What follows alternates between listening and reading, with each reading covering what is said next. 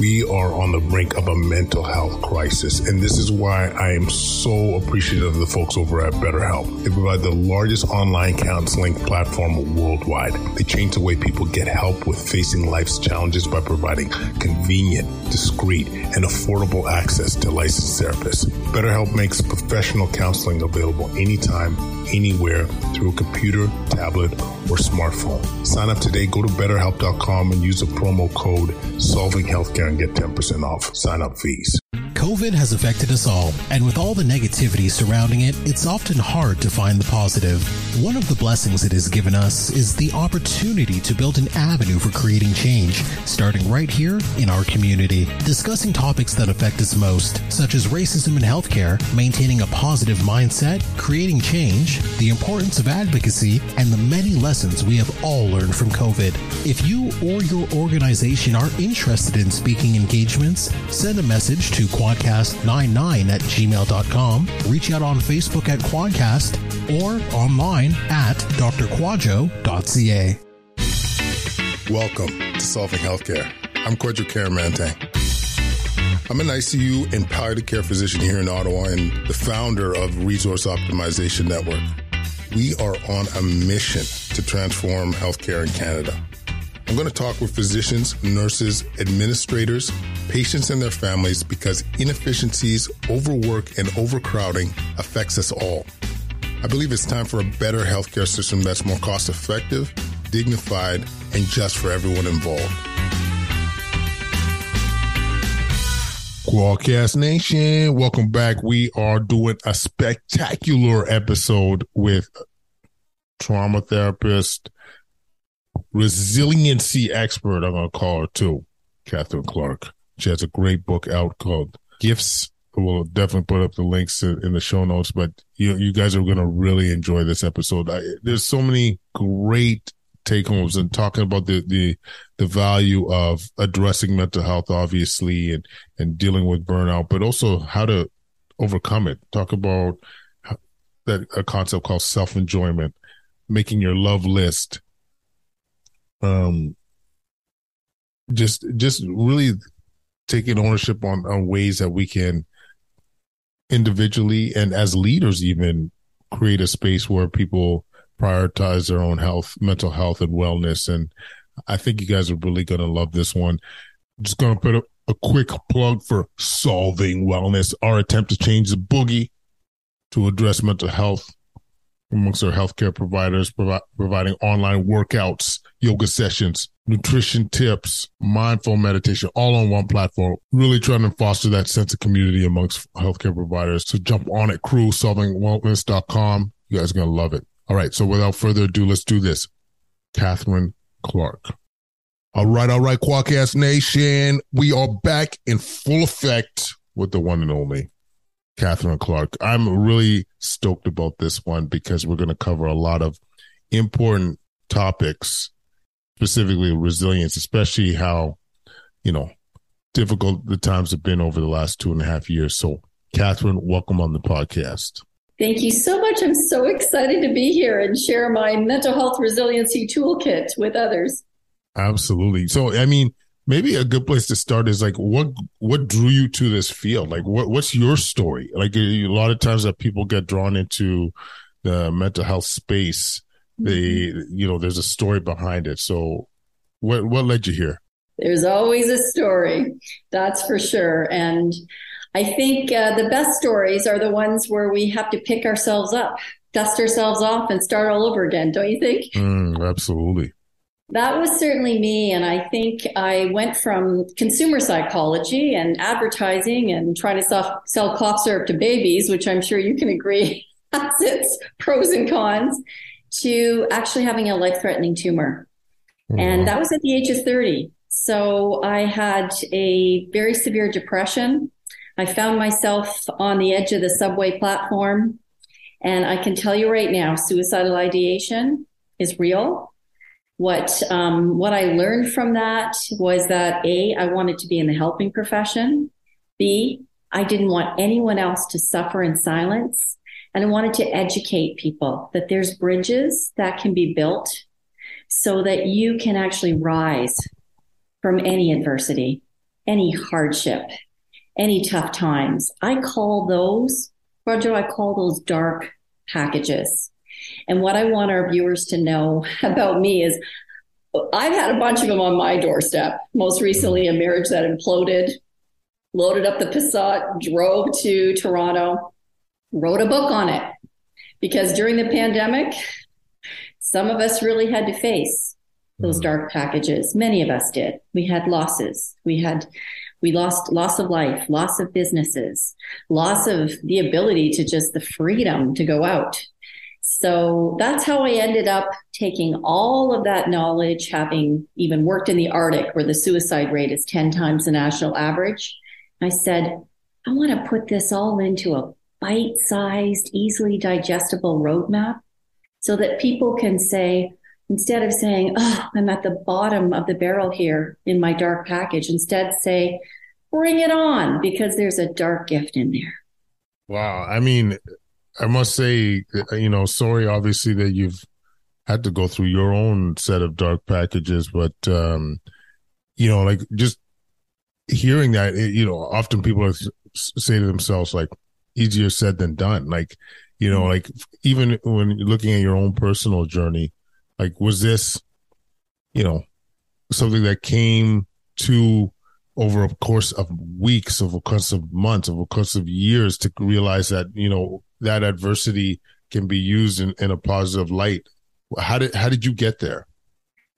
You know, I think we all get little nuggets of wisdom, right? As we as we go through life. And my first nugget was at 30 years old and I'd have to say, 30 years later, with 25 years in the mental health field, um, doing everything from sitting with grieving mothers who've lost yet another child to suicide, all the way to bank robberies, critical incident stress debriefing, and most importantly, really taking away that imposter syndrome and saying, you know what, I'm done.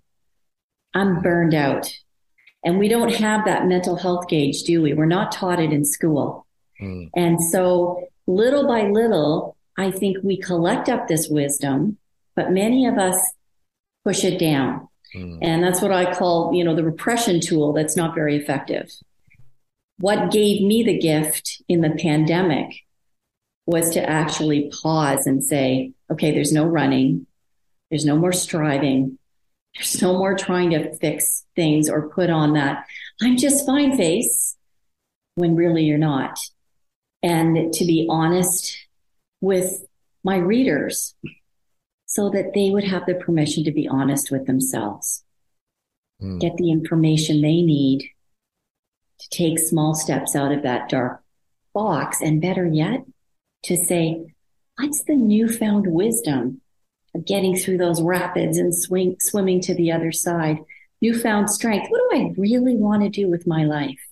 And that's kind of the four parts of the way I, I set the book up so that we can go from barely surviving at a pity party to thriving and feeling fulfilled at our pivot party. Yeah, I mean, this is great because I mean, as you alluded to, there's been a lot of dark times in the last two and a half years. Like we've done a lot of highlighting that on our show in terms of, you know, the mental health concerns, the physical health concerns of people feeling abandoned, the isolation, the loneliness, the lack of community. And in my humble opinion, the mental health crisis will be that's the next big wave of of concern and then you know for in terms of health, so much is is is reliant on our mental space, you know, mental health space. So, uh, you know, it this is such an important topic in my mind, and yes.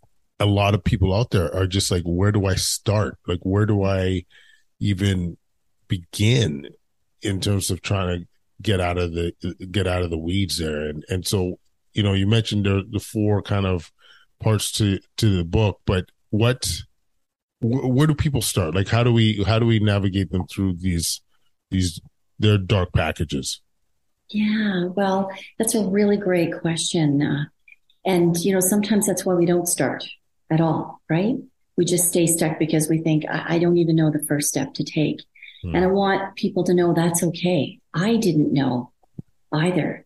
But just talking right now, like I, would like to think we're both, Kwadwo, in the trauma intervention and prevention business.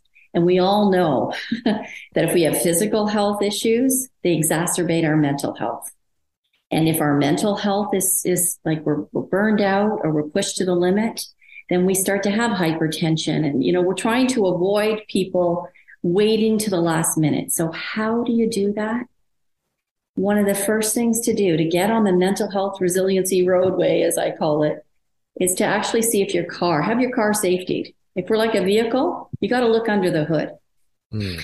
So even going online, I have some online resources in my ebook with like mentalhealth.ca, for example, has a stress inventory.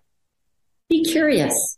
Say, you know what? I wonder like what where I'm really at right now. Even the old Holmes and Rahe stress inventory, I don't know if you remember that. It mm-hmm. looked at incidents like, you know, if you've just had a divorce and you've lost your business and you've got you're dealing with a parent with Alzheimer's, the sandwich generation, for example, dealing with aging parents and children that are struggling with homeschooling or whatever, you're pretty much over the edge, right? So, first step is knowledge, self knowledge, and self awareness. Take stock of where you're at because you shouldn't be getting on the roadway at all in the morning if your car isn't safe to drive.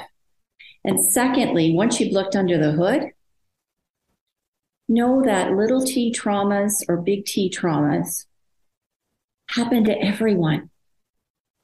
And, and don't judge yourself for feeling uh, like like you're having panic attacks or or you know you're you're just you're so overwhelmed.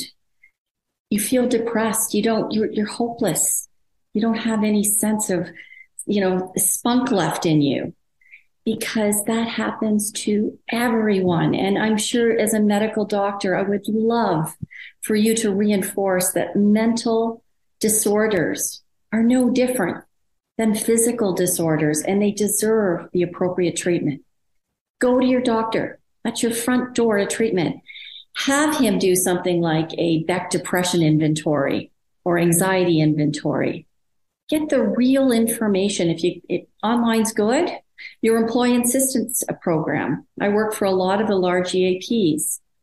They're very underutilized. But research shows that for every dollar invested in those EAPs, the return on investment is tenfold in terms of, you know, reduced sick time, reduced disability time. We're not getting people filling up our emergency rooms. So first of all, have a conversation. Find that that trusted friend. We all need what I call a uh, who you going to call hit list, right? You know, Ghostbusters aren't answering anymore, but I bet you have a couple of good friends that set you straight and a couple of good professional contacts. So that's that's bar none. That's the most important first step. Yeah, I think I think that's really I like I agree with you. That's really key, and I think a lot of us don't don't do the inventory. We don't we don't check. We don't like uh, you know, as you said, whether you're you're in the sandwich generation or you're you know young parents, uh, you have a young family. You're go go go go all the time.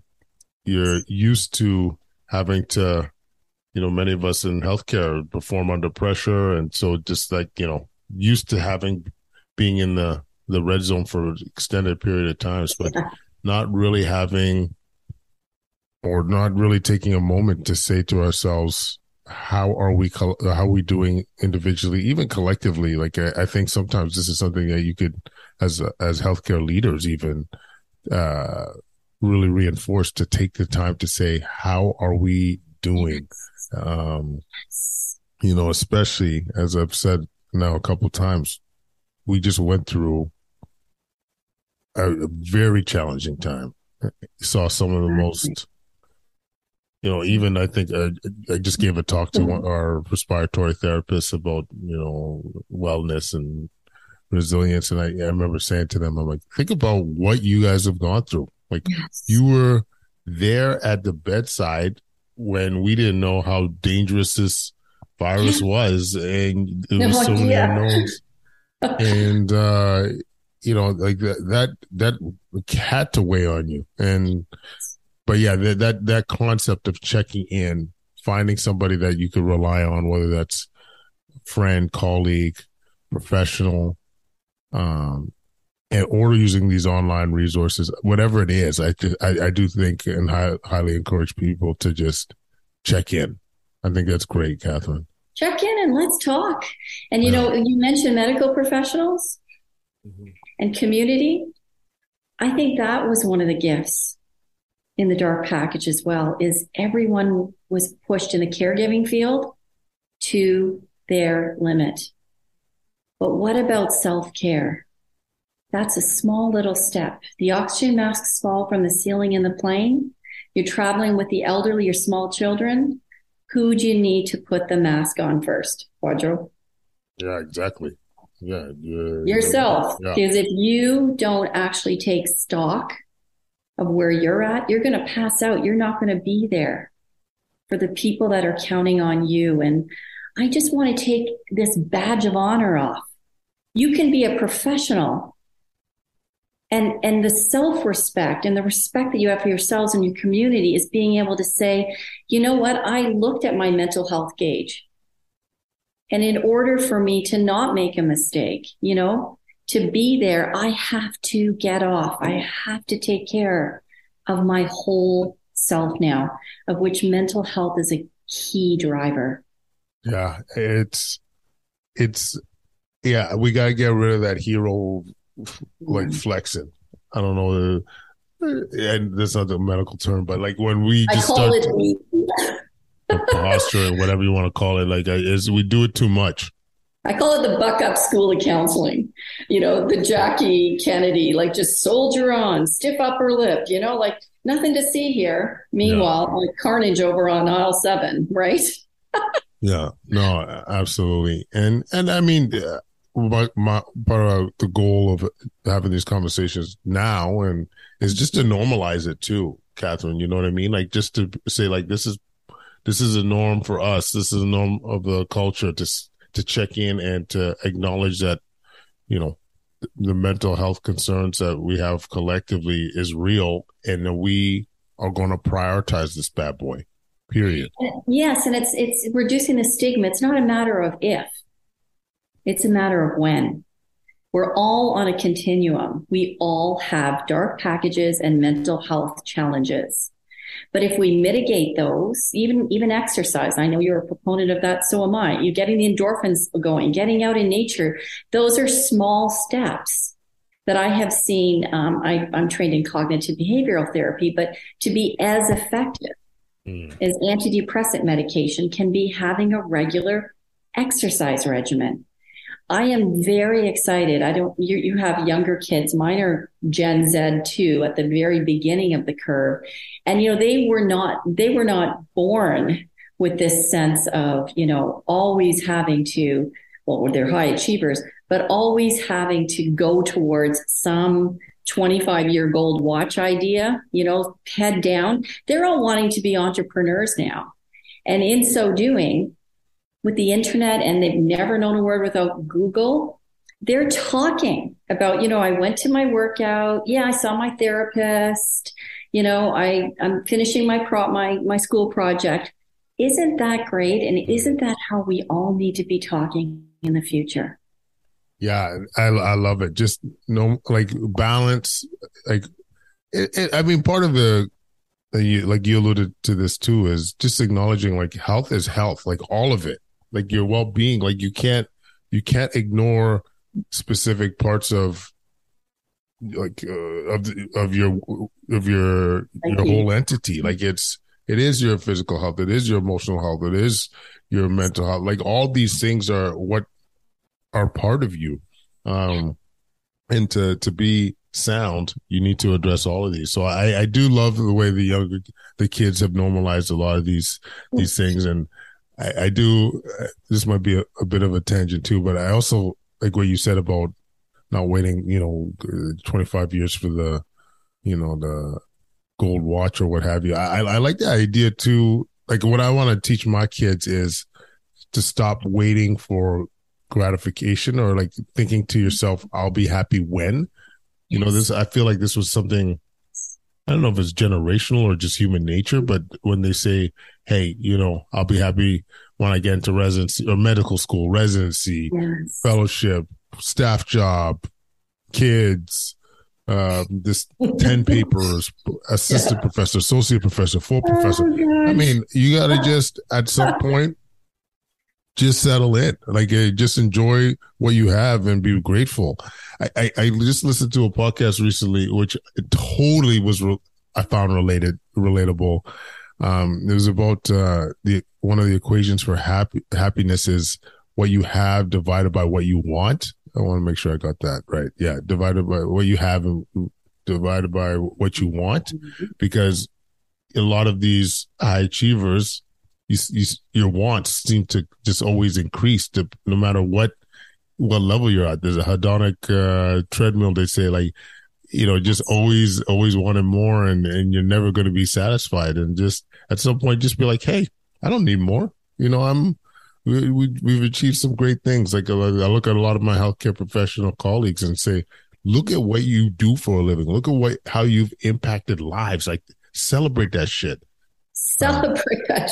Yes. Mm-hmm. And you know, I, I love the way you're articulating that too, because when I was sitting down and thinking about all the people and loneliness is the next affliction. Mental health is the greatest um, cause of, of disability now, but loneliness, I think is going to be the next biggest affliction. You know, all the medical, you know, challenges that come with that as well.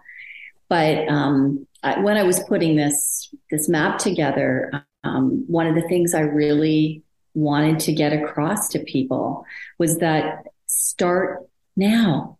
Mm. And the top of the map, I was thinking about Maslow's hierarchy of needs when I was first putting it together. And I thought, no, no more mountain, no more getting to a pinnacle, no more striving, you know, no more trying to like, can I take one more breath and get to the top of Everest, you know? Instead, let's just say we're going to get on and off this thing called the mental health map our whole entire lives. And the top of it isn't a top. It's something that we can reach and then fall back down again, but it's called self enjoyment. Mm self enjoyment and self fulfillment, which could be, you know, doing the best job you can on that film you're making in film school, right? It doesn't have to be, um, you know, at the Cannes Film Festival. It can be something you're really happy about, or um, a grandmother. She bakes the best friggin' cookies.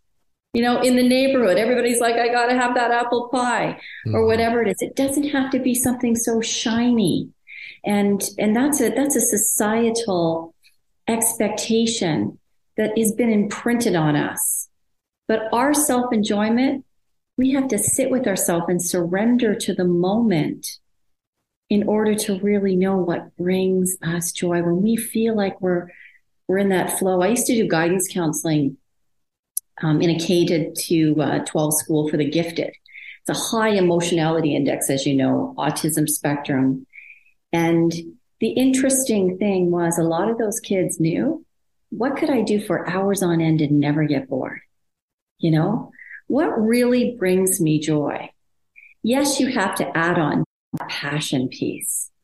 I think that's where the sweet spot of resiliency really lies because when we do something and we sit back and go, like, damn, writing this book, like I pop out more babies before I'd write 65,000 words. it was like I'm writing the book. I'm calling my therapist saying, like, holy crap, like I'm trying to write a book for people to prevent them from having a full blown nervous breakdown. And I'm having it right now, right? but yeah, that real stopping, getting down, feeling it all to healing it all. Don't be afraid of that emotional spectrum. It's there for a reason. Even anger is a very energetic emotion. Sadness and grief helps us get to that place of, damn, this is what really matters to me. And I think that's where joy and resiliency resides. Wow. No, that's, uh, Catherine, you, you hitting it deep there. Like I, I really think, um, Yeah, I mean, I, I, I do think people don't really think about this enough, like in terms of what brings them joy and how you could implement more more of it into their life. I I mean, I, I could speak that to many people in my circle. I, I feel like they they've sacrificed this for for a very long time, you know, because of not having that space, not having time to, you know, do the work, thinking about what brings them joy, or even if they know what brings them joy, not not prioritizing it. Not prioritizing it. I, I got to tell you as well, Kwadwo, I've done um, the emotional effects of retirement workshop, trying to help people figure that out after they've been working so hard at something for so many years. And I honestly have to look people in the eyes and say, do you realize you're at your greatest risk of a heart attack especially for the males, within a year after retirement. Mm. Why do you think that is? They, they stop doing the stuff that uh, that fulfills them potentially, or um, mood wise. Uh, you know, when you don't have that same sense of purpose, you're, you're you know more depression, more anxiety, more mood disturbances. But uh, we do definitely see a lot of this post retirement. Well, they bought into that whole my self esteem is based on the 25 year stature I have with this company. That's my work family is who I golf with. You know, like everything was tied up. They spent more time planning their dinner party than they did what can I do now for joy? What's my true passion? You know, maybe if I just played the piano like I did when I was a kid with wild abandonment, then I wouldn't have to sit here while I'm retired going, what am I going to do? Mm. I would already know I've started writing a children's book and now I'm going to write this kind of book, my legacy. So I guess what I'm, I really want to get across to people, as you said, why, if not now, when? Yeah. If not in a pandemic, when? When yeah. can we stop and really get honest with one another? this is working, this isn't working. Yes, I'm doing something important, but I know I could also be doing something over here that really fills up my cup. And you got to fill up your cup first. I think it was Lisa Nichols that said that. If you don't fill up your own cup, then you're not you're not participating in self-care. So fill up your own cup and let other people drink from the saucer. Yeah. No, it's uh a great great point. And people just need to feel that permission to fill up their own cup, knowing that. And an easy way to do that is to just sit down today, right now, on your break, make a love list. The things you love to do without any censoring, without any time. Just go, you know, I love um, playing with the dogs. I love um, my kids. I love baking. I love writing. I love, I love hiking in the woods, you know, just with wild abandonment, like as if you were a kid and then sometimes what I suggest to clients is even just make, get a jar, an empty mason jar. These are like simple, simple things, right? I mean, we're not doing cognitive behavioral therapy here. Um, and decorate it. Like if you, if you love things from nature, decorate it with things from nature on the outside. Make it yours. And then take those little pieces of paper, things that you love, cut them out in little strips and put them in your self-esteem joy jar so that when you're having that kind of a day, you can just reach in and go, oh, yeah, I need to, you know, do some yoga. You know, I need to just drink, you know, a big glass of water and have a belly laugh. Like these are all things that sustain our total health, not just our mental health, aren't they? Yeah, no, absolutely. And, you know, we were talking, I did an interview with uh, a coach, uh, uh, leadership coach, uh, Jody Wilding. And, and one of the other things that's in, in terms of the topic of joy is, you know, when people are feeling a little bit lost and, and figuring out what, where do they want to, well, next project, next, uh, area to, to focus on.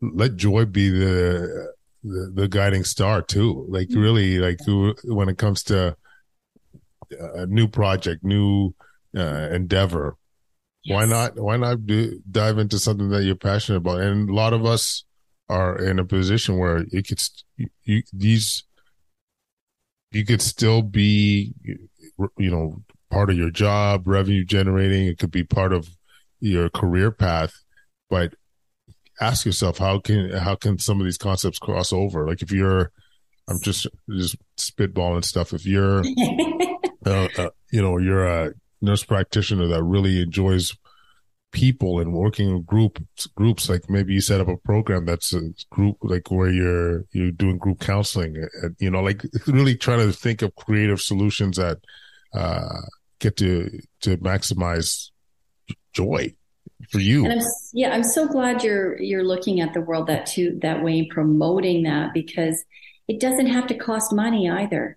You know, Truth. a lot of the things that we remember the most, those those big family meals, you know, where everybody's laughing or playing touch football with the kids or whatever it is, they didn't cost us anything, but mm. we had the loving use of time.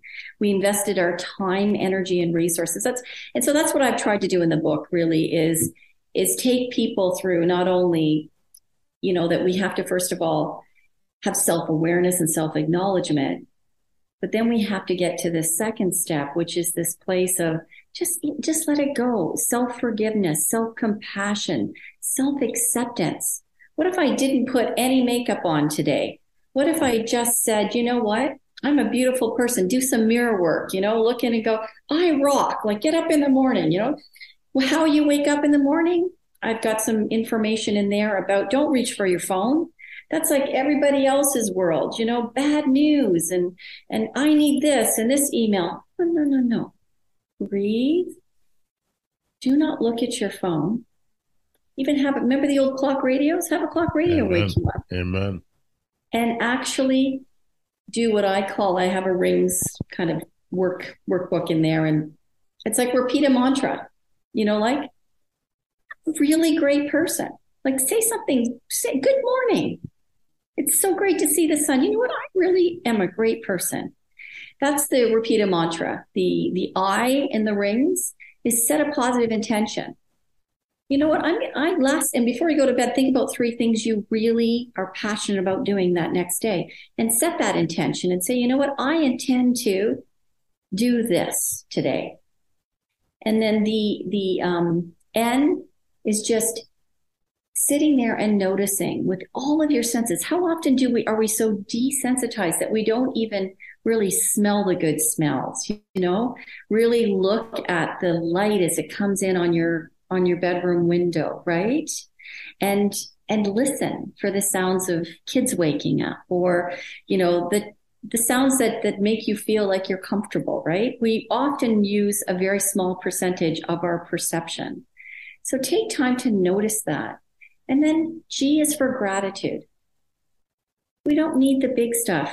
I'm so happy I'm in this comfortable bed as I'm waking up.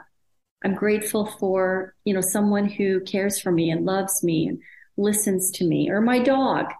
When I worked in suicide in the Arctic, you know, some people I could keep them in the to be camp just by asking if they'd fed their dog because the human animal bond can be as extraordinarily strong and important for people as the human bond. So what are you grateful for? And then Lastly, the S is to just take time to sit with yourself, sit in silence. There's great apps. I've got a bunch of them mentioned and I have an ebook so you can, you can click on them. I have one on my website, but just take time to meditate, be mindful before you get in this whole barrage of here's what I have to do to be successful today and all the things from the outside in.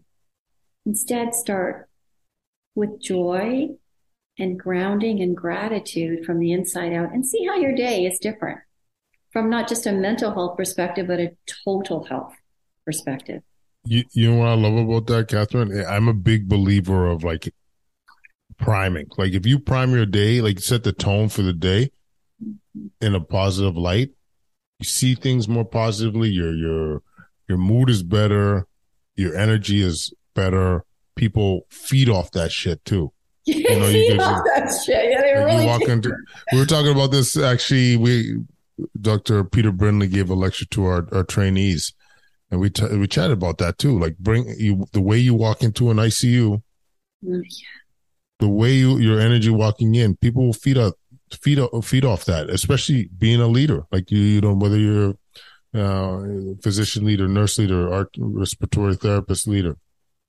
They feed off that. So if you could be intentional, walk in the door, We'll set, set the tone of the day. Like I, my personal one that I've been uh, jumping into is either trying to get some laughs in, trying to find oh something that'll make me laugh. Laughter yoga, laughter therapy, like yeah. gets the endorphins going right away. And I don't, I don't know if you, you probably scientifically have looked at this too, but even if you, if I don't find your joke funny, laugh anyway because yeah. the body doesn't know the difference. You get the same endorphin hit, right? Just from laughing. yeah, no, absolutely. I was like laughing because I honestly I feel like we we don't do it as much as we used to. Like we, maybe it's just oh. a, personal observation, but uh, not, not as much belly laughs these days. And then also throwing down some music that will get you going. Like uh, we used to in our house, uh, we got you know, if you include Coco, there's our dog. There's six of us, and right. when, we get uh, when we all get moving, when we all get moving, it it uh, it's hard not to smile. You know what I mean? Like it's hard not to put a smile on everyone's face. So and neuroscience has proven that. Yeah. You know, we make these new neural networks that we actually get that endorphin hit, and music is one of the best ways to immediately drive that music, moving our bodies, dancing, you know, I always suggest to people like, think about when you drink your water, I got to prepare something healthy. But while you're in the kitchen, like pump up the volume on that music and dance while you're cooking, right? Yeah. You know, you're getting all kinds of good stuff for your your physical and uh, mental health, right? And I just wanted to, if I could, just take a moment to piggyback on.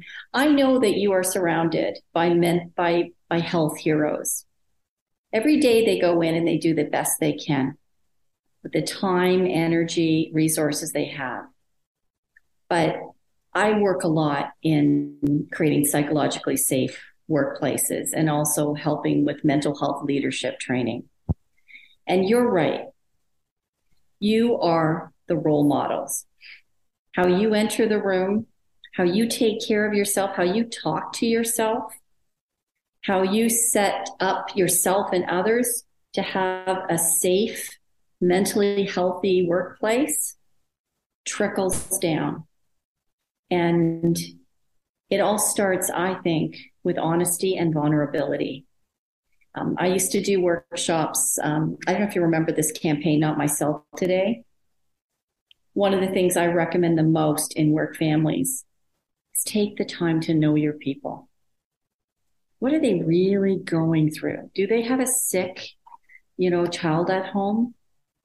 Have they just lost someone they love and they're stuck somewhere in this complicated grief, you know, vortex, right?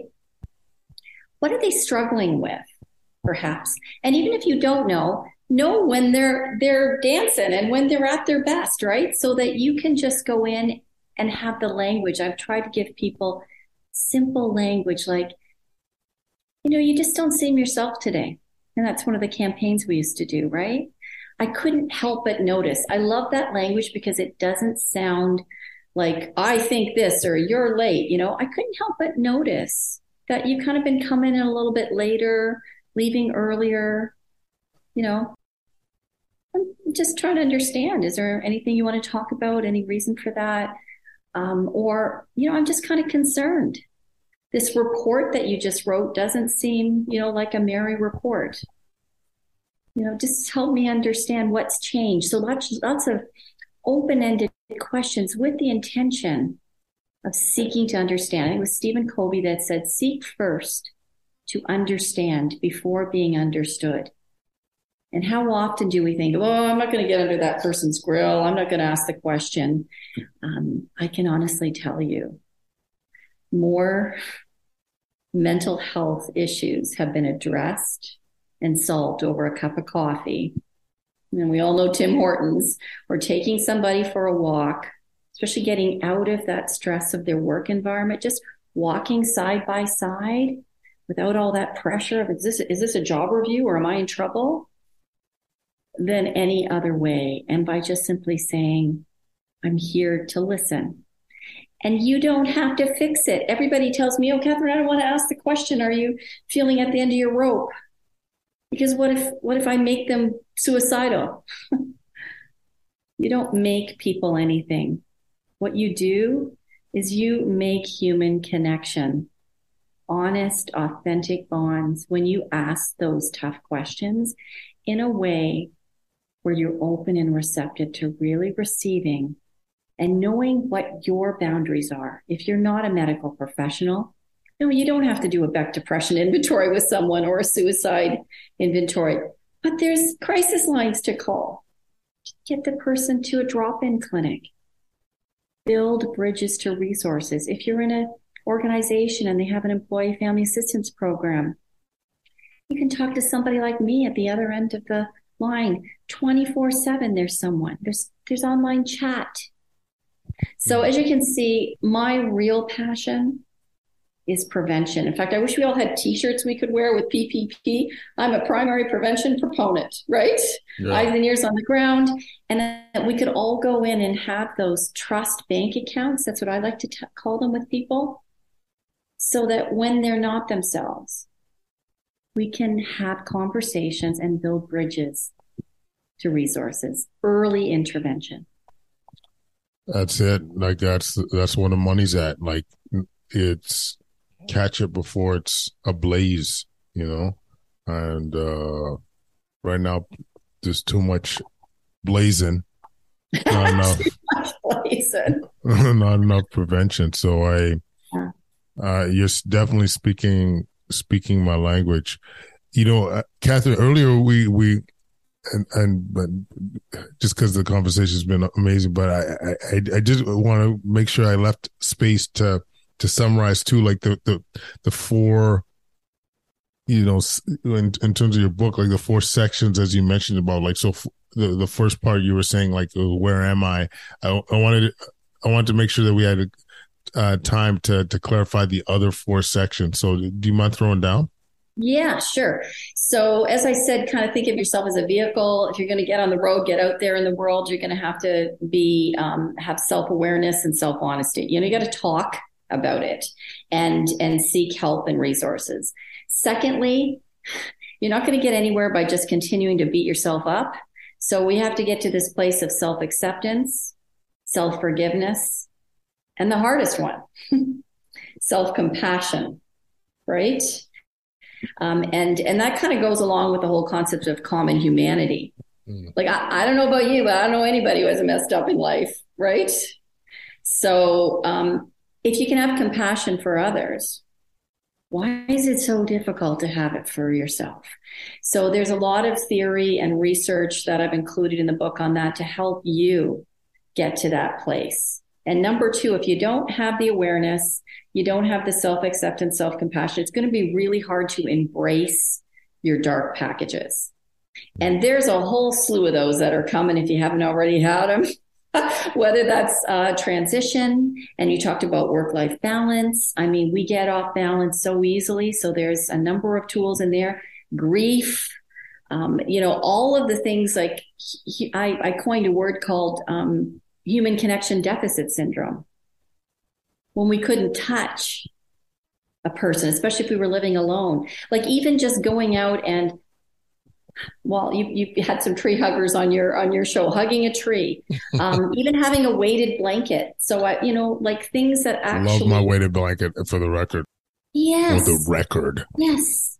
So those are the ways to embrace your gifts in dark packages and I think what I neglected to say is even in step one, it's getting that emotional wheel rolling for you so that you can even say, yes, this is anger.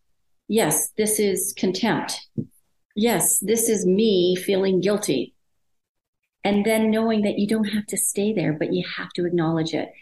When the packages come, instead of saying, no, well, send that one back to sender. That's, that's not mine. No, that's not my name on it, right? I think I said at the beginning of the program here, repression is not a very effective tool. If not now, when? Just know there's small steps and professionals out there that will help you get in that dark packages. Embrace it, hug it, say, what's in here and discover the light in it. There's like a flashlight, right? You get down in that dark tunnel and there's only one place to go and it's up.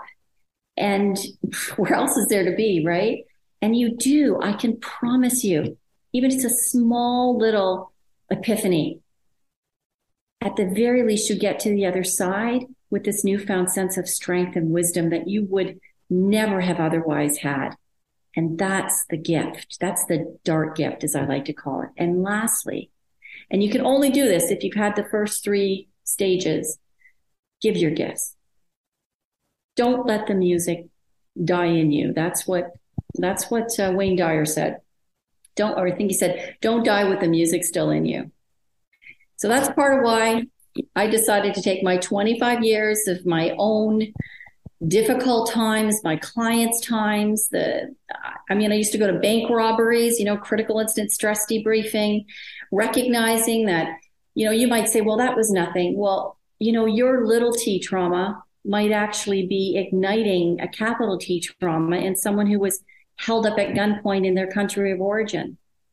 Mm. So also taking away the judgment but knowing that you're meant to give your gifts to the world. Look at the light. That's dark, but inside is so much hope and light that we can make such a difference in the world. Every single one of us has gifts. But don't just try to go and be a, oh, I, I lost my husband and I'm a widow and I went to a grief group, so now I'm going to run a grief group. If you haven't done your work, if you haven't fully embraced your own darkness to then give your light.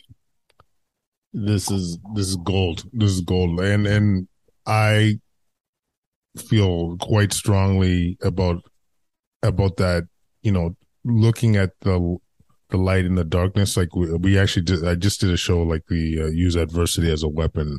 I give was recounting my own personal journey about, you know, uh just some of the challenges we've had uh, personally and professionally, and and and and seeing what what awesomeness came through overcoming yeah. through that adversity, and I, I just really, especially uh, post pandemic, to try and give some hope to people to really say, you know, this has been shitty, but what can we learn and and what have we what what what tools have we have we now honed in on that is going to just make humanity better, uh, our our medical community better, our education to our kids better, our mental health, and all these things. Like, what can we?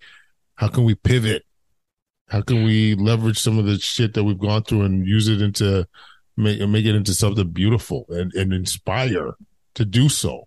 Um, and then the, your last point of like give your gift, I think that's sometimes something that uh, you know it can't be said enough. I think when people, and I, I, think it ties in a little bit to people being a bit vulnerable and open. Uh, you know, to say what they've gone through or or their personal experiences, and uh, whether that is through a book, whether that is through you know, uh, chat groups, whatever, but to, to open up and, and, and giving that gift of what you've, you personally learned through your, your journey and, and what can come, come out of it. I think is such a, such a, such an important thing to, to, to express. So I, I really, everything you're saying, Catherine, really, really hits home personally. I, I really think well, it's thank great. you. Thank you. And I just want to leave the listeners with a concept they might not have heard before. And I talk about it in the book called post traumatic growth. And there's even some research in there um, post pandemic about families, you know, asking families, was there anything good that came out of the pandemic? And post traumatic growth is when you experience like new wisdom, new ways of being, new new changes in your relationships, all those kind of things that you, maybe you couldn't see before. You want to look at history, like Viktor Frankl, who survived you know the Holocaust. It it allows you maybe um, there's another book called um, When Bad Things Happen to Good People. You know, I could have been a like a just an okay rabbi, but because my son died at 12 of this debilitating disease where I don't know, you kind of age backwards, I am now an extraordinary rabbi, right? Mm. And so post traumatic growth is really the gift. That's the dark gift. And I think it was Angela Duckworth that coined the phrase grit. I'm pretty gritty. I don't know about you. but did I'm she like, coin? Did she coin it though? I think she made it popular, but like as a, as a sports guy, we oh, Yeah, yeah, you used, know. yeah, yeah, we've been she used it. Yeah. She didn't coin it, but she used it in the post-traumatic growth world Yeah. to make it, you know, sticky. And uh, I think that we could be like, hey, I, I'm just getting grittier here, like, and so that when the dark package lands on your doorstep, you're like, all right, I wonder what's in this one. Let's see if we can get a touchdown, you know, kind of Yeah. thing. Instead of going, no, you're like, wait, I have a mental health resiliency toolkit. I know what to do. Or one of my uh, colleagues had said, Catherine, I don't know if you knew this, but it's like you wrote the doctor's book of home remedies for mental health. Because I just kept thinking about all the situations I've been in. And oh, people will need this and they'll need that and they'll get on the roadway here. So I think I really want to leave listeners with that thought about post traumatic growth. Mm. And, you know, soon enough, I think we'll all be talking about our dark gifts. We'll be at a dinner party and be like, I got a dark gift for you, you know? Mm. I love it, Catherine. Listen, thank you so much for for coming on the show and and like really really giving people a roadmap on how to get better, like collectively how we address these mental health issues and and collectively get better. And I know I'm feeling more inspired after this interview. And um, how can Mhm. people get a hold of you? Yes, the book gifts, but how how do they learn more about Catherine Clark? So on Amazon, Gifts in Dark Packages. And the subtitle is How to Embrace Adversity, Transform Your Life, and Experience Joy. Um, and actually, I just have the ebook up there now too, and all the proceeds are going to jack.org for youth mental health because I think our youngest members of the population, if they can get these tools early in life, we won't be having the full emergency room, you know, suicidal um, clients or patients, will we? Mm. Um, my website is katherineclarkconnects.com under the same on, on Instagram. And I would just love to hear from you. Uh, I, uh, my next compilation book is going to be a dark gifts one. I just want to go around and interview people and collect up all these extraordinary dark gift stories. So take some time to ponder that. Sit back and think, yeah, that was a really shitty time. That was a really dark package, but I'm going to leave you with that. What's the dark gift? And let me know. And please give me, uh, give me your feedback. Uh, love to, uh, love to keep conversing about something that's so near and dear to all of our ha- hearts. Let's go out and give our gifts and make a difference, especially it. in mental health. I love it. Thank you so much, Catherine. This meant a lot to myself and our listeners. And do something good for yourself today. One self care thing. What are you going to do, Kwadwo? Oh, I'm a. I'm, that's a great question. I'm play hockey tonight. First one I'm gonna do. Yes. Gonna play hockey tonight. Yeah, no. But thanks for the reminder. Exactly. We got and, and put a post-it note on your computer that says breathe. You know, is this really worthy of my full-blown, you know, anxiety attack right now? Or could I just breathe through this and, and say, is there any other way to look at the situation? Change my perspective. Get up, put the music on, dance. I'm going to make some supper tonight and listen to some good tunes and go out in the, the park and pick up a few leaves and look at all the different shapes and sizes of the trees right now. It's a beautiful fall's my favorite time of year. Oh, and you know the cool be. thing about fall? What's that? Things are dying, but there's so much beauty in Totally. endings, isn't there? Totally. Yeah, I mean, as a palliative care doc, I could fully appreciate that. Awesome. Oh, thank you once again, Catherine. It meant a lot. Thank you. Here's to mental health. Amen. Thank you so much for listening, Quadcast Nation. I hope you enjoyed that episode with Catherine. Leave any comments at quadcast99 at gmail.com. Leave that five star rating, yo, on Spotify or iTunes, wherever you listen to your podcast. Much appreciated. Follow us on TikTok, Instagram, YouTube, Facebook at Quadcast. And listen, everyone take care of themselves. I hope you guys are going to start prioritizing yourselves. This is only going to lead to more bookie changing, folks. All right. Peace.